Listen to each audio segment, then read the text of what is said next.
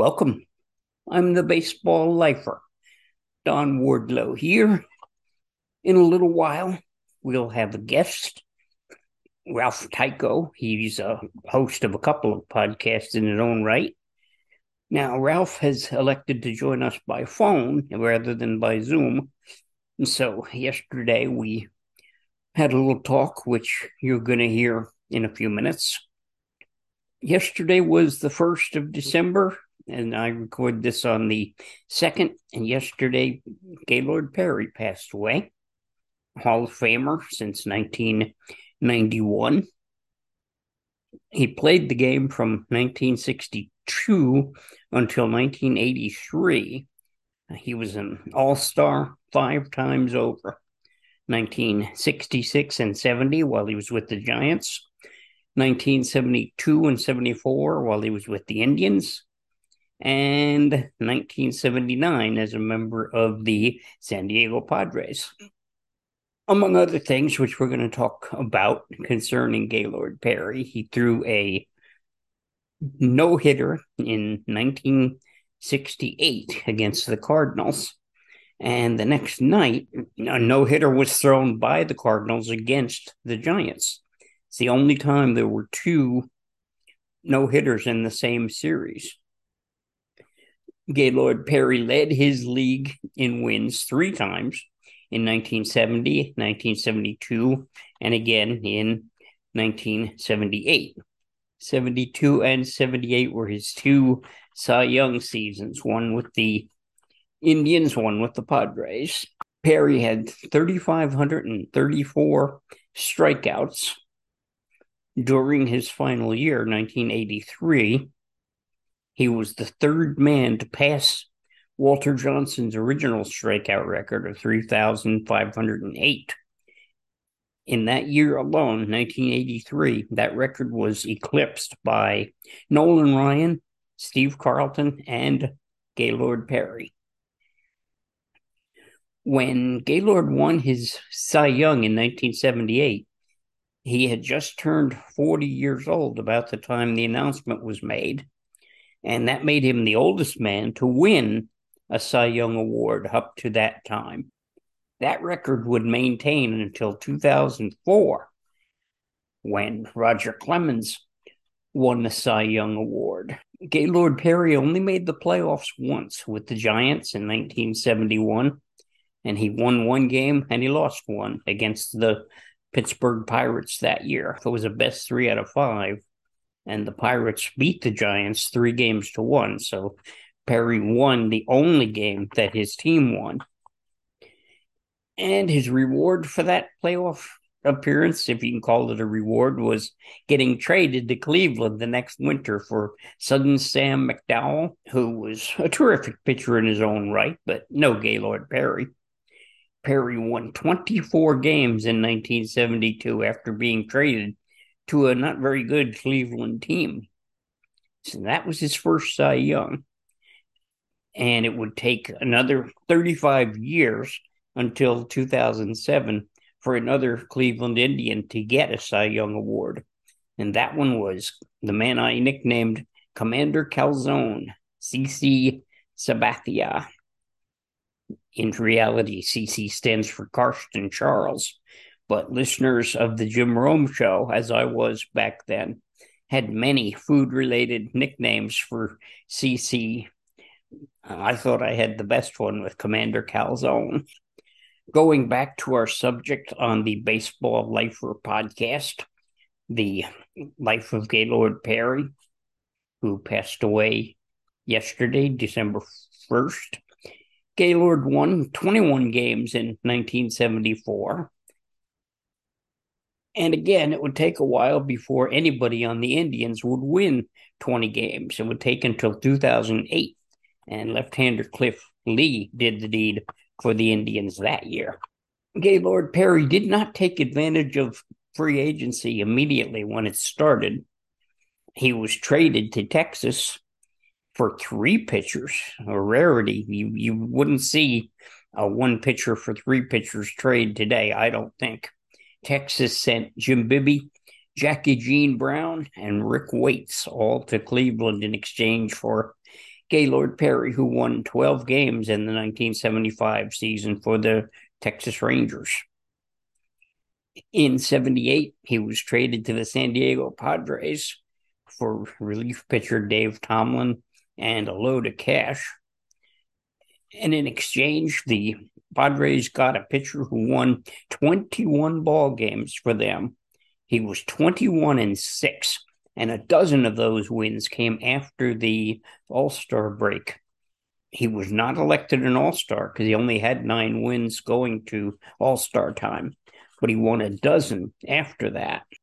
After another year with San Diego, he began to bounce around as a lot of the older players did at that time played a little bit with the Rangers again, and then the Yankees, Atlanta, Seattle, and Kansas City. Those last three moves were the only ones he made on his own terms. As a free agent, he went to Atlanta, Seattle, and Kansas City. And what I remember about him as an 82 Seattle Mariner, I remember him winning his 300th game against the Yankees.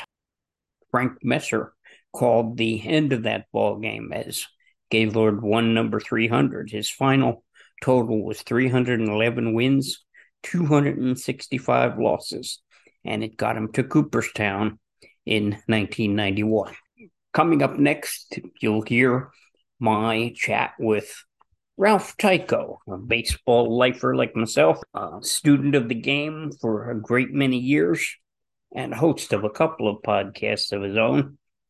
Ralph and I got together yesterday and had a little chat about Gaylord Perry and the Giants and baseball in general. The baseball world lost a Hall of Famer, and he was a slippery character. he was he was known as Doctor Grease, and even if he wasn't throwing the spitball, Gaylord Perry liked to bluff people into thinking that he was and our guest was a fan of his back when he was on the Giants.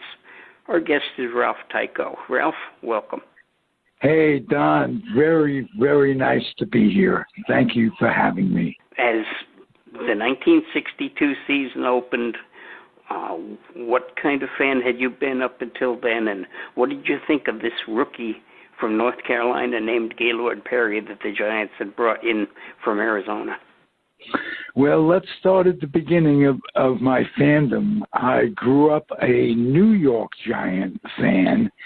Um, starting in 1951, my grandfather would take me to games at the Polo Grounds. And um, I, um, the first game I, I saw at the Polo Grounds, Willie Mays hadn't even been called up yet. And um, so I was like four and a half, five, and taking it all in.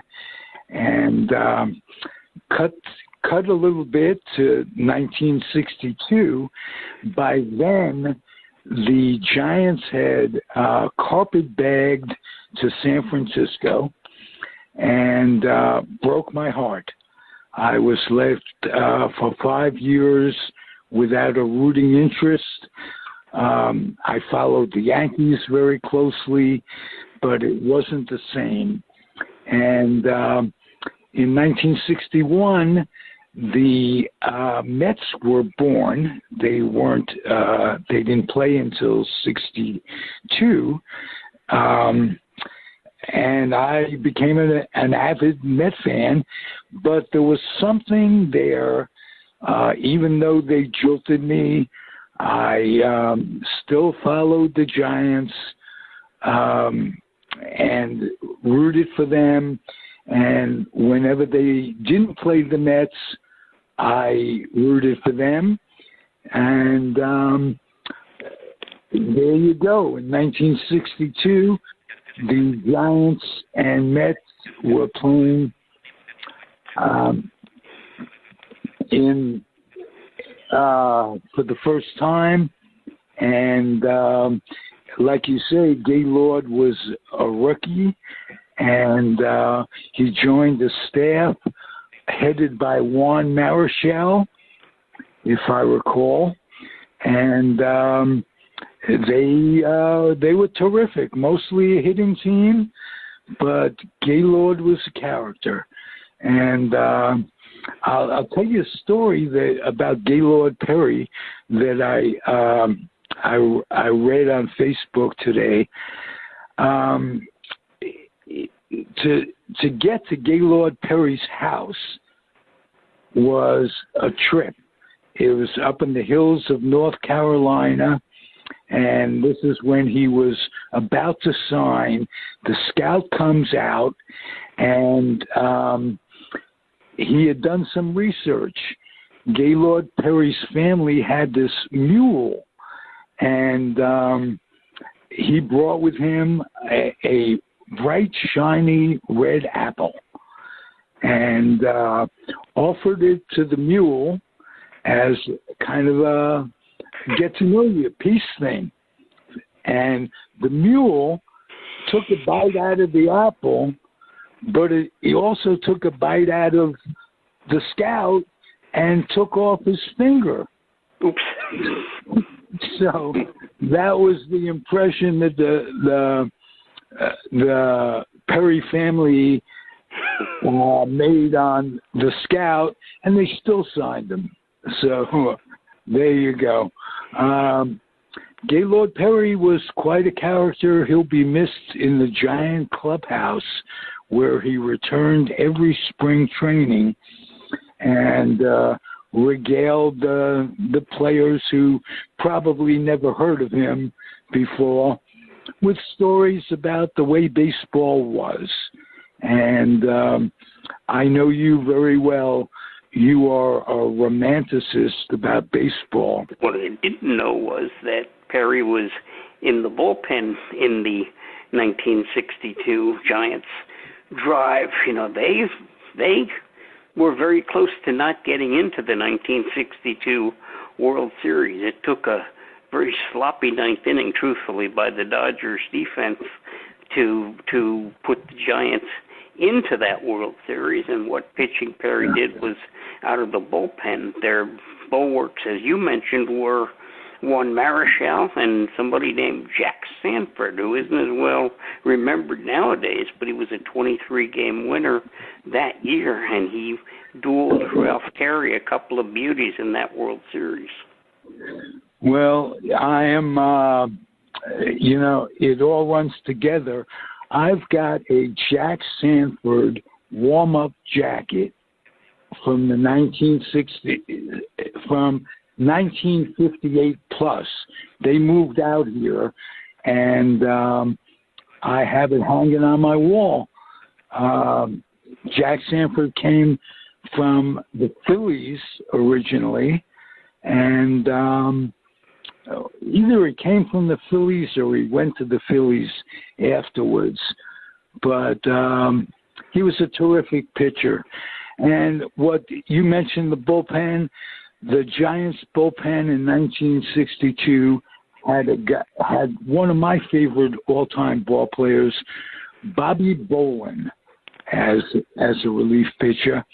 And the reason, as as a kid, um, the New York football giants had a bookie Bolin on the, their team.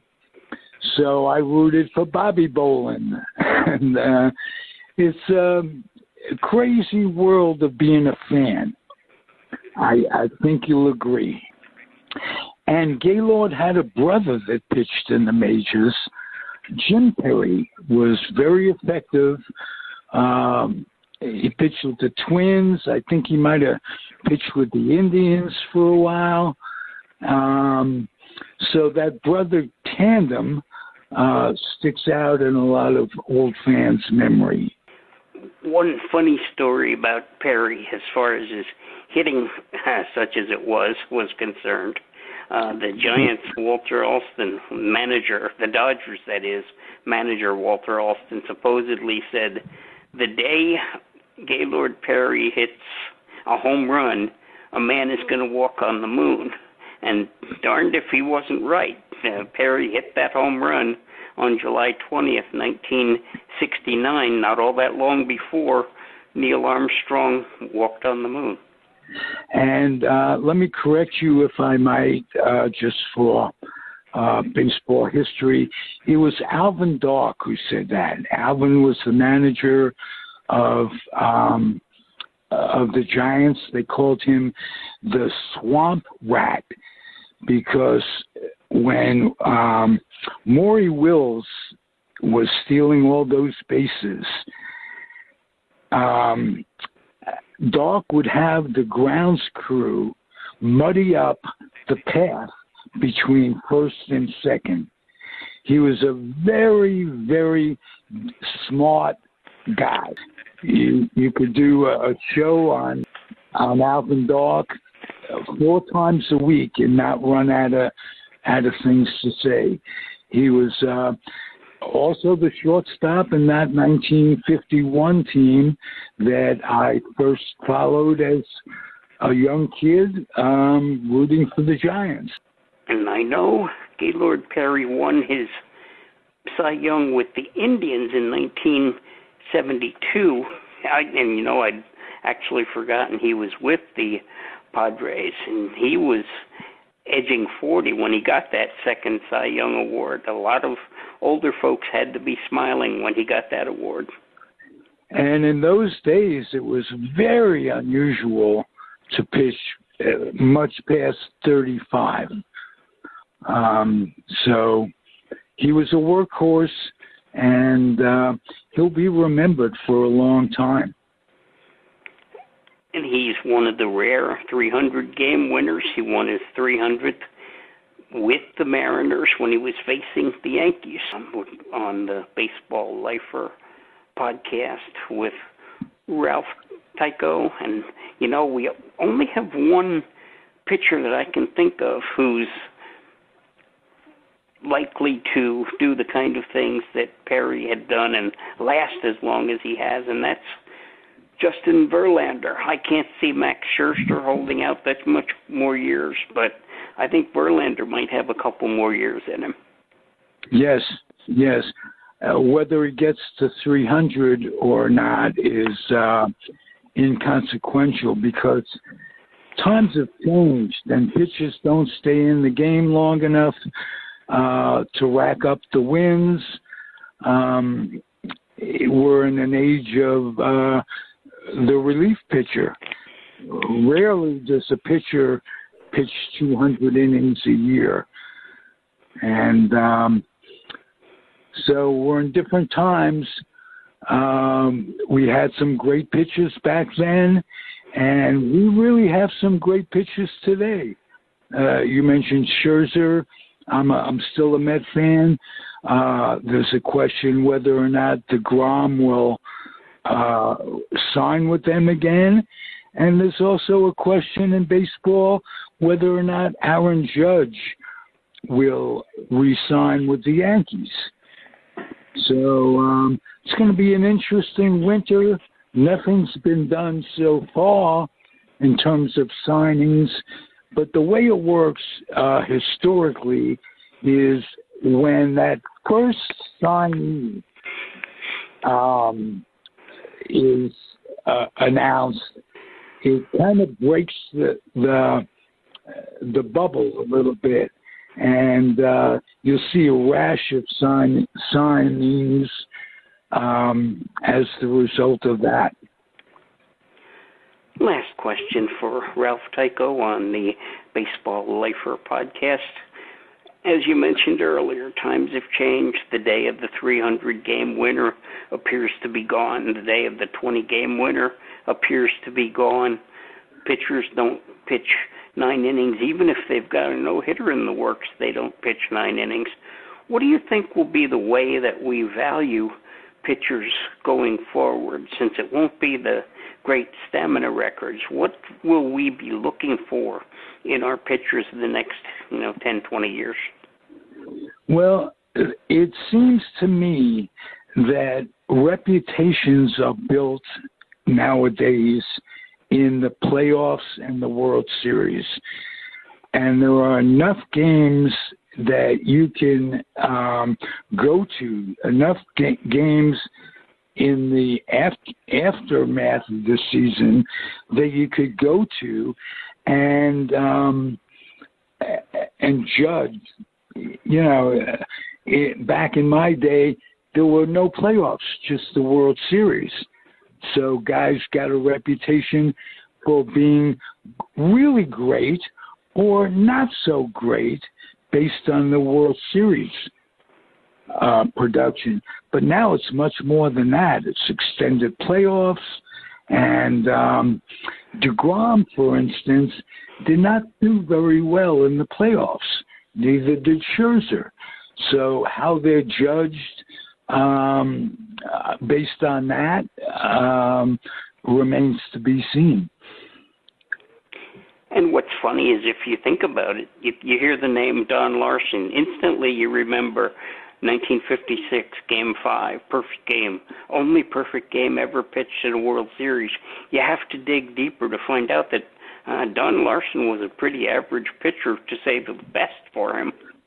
Absolutely. And uh, you talk about Don Larsen in 1962, along with Gaylord Perry and Bobby Bolin, Don Larsen pitched in the Giant bullpen.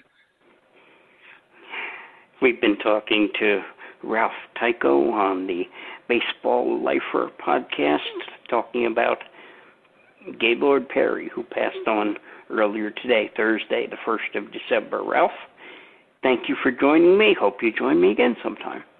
I hope to, and thank you for inviting me. It was really fun, Don. One last anecdote I'll leave you with on the Baseball Lifer podcast is one Mike Shropshire wrote in his book, Seasons in Hell, about the Texas Rangers in the early years of their existence. And they had Gaylord Perry. I mentioned earlier he'd been traded by the Indians to Texas. And according to the author Shropshire, someone had come to Gaylord Perry at his farm in North Carolina and done a survey and told him that the land he owned would be just right for growing marijuana. Well, according to the book, Perry asked that man to leave, never grew marijuana, strictly farmed regular tobacco and peanuts. So we've been talking about Gaylord Perry uh, after he passed away yesterday at age 84, baseball Hall of Famer. If you've got a topic you'd like me to talk about on the Baseball Lifer podcast, you can email me at baseballlifer74 at gmail.com. Again, that is baseballlifer74 at gmail.com. See you next Friday on the Baseball Lifer podcast. This is Don Wardlow. Have a good week.